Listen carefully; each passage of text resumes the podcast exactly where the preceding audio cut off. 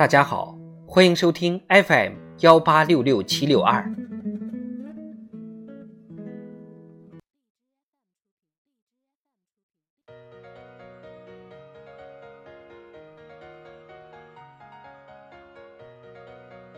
智慧人生，帮你开启生活的另一面。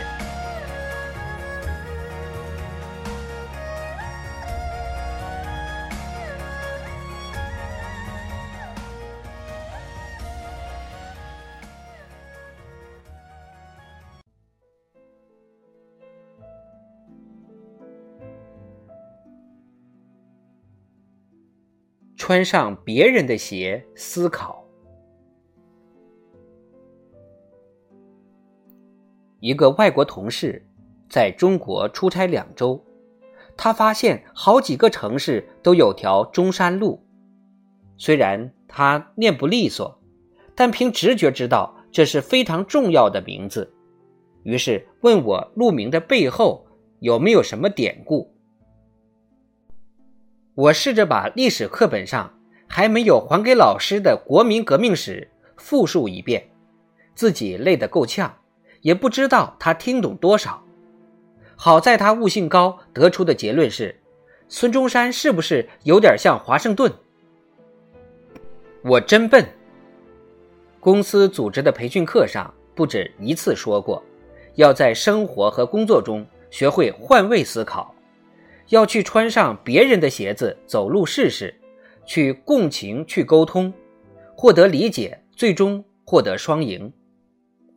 我怎么没想到用别人的角度和逻辑回答问题可以事半功倍？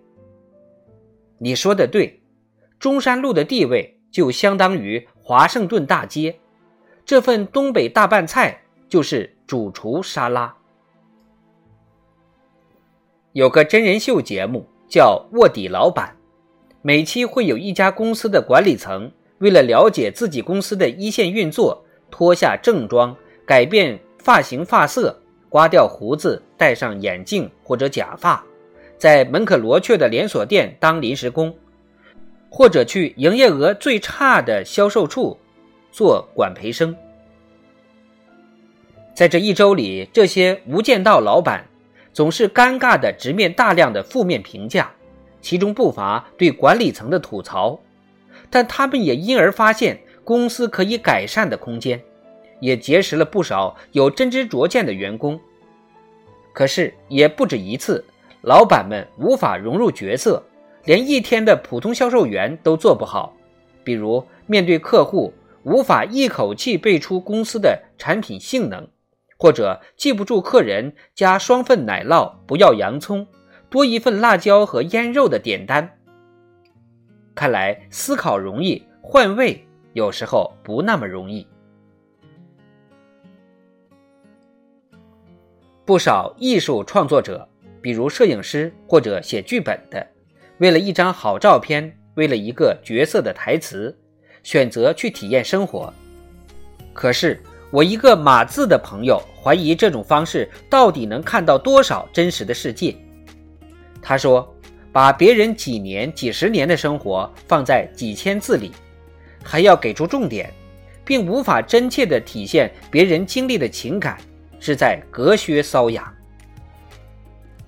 我们都同意，只有领航员塞缪尔·克莱门斯才能描绘出秘密西比河上的生活里壮阔的河流。并成为马克·吐温。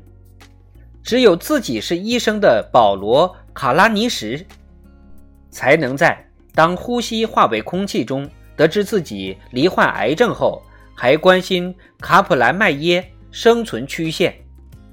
只有写追风筝的人的胡塞尼，才能勾勒出过往喀布尔还没有战火的天空。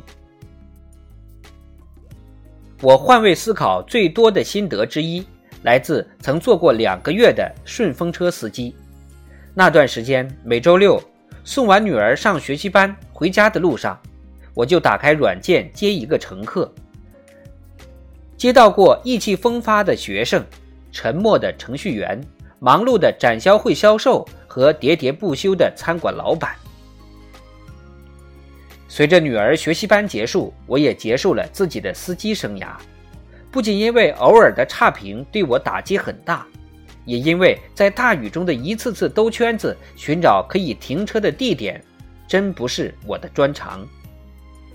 自从我放下司机的身份，重新成为乘客后，我就选择微笑着感谢每一个送我安全抵达的驾驶员。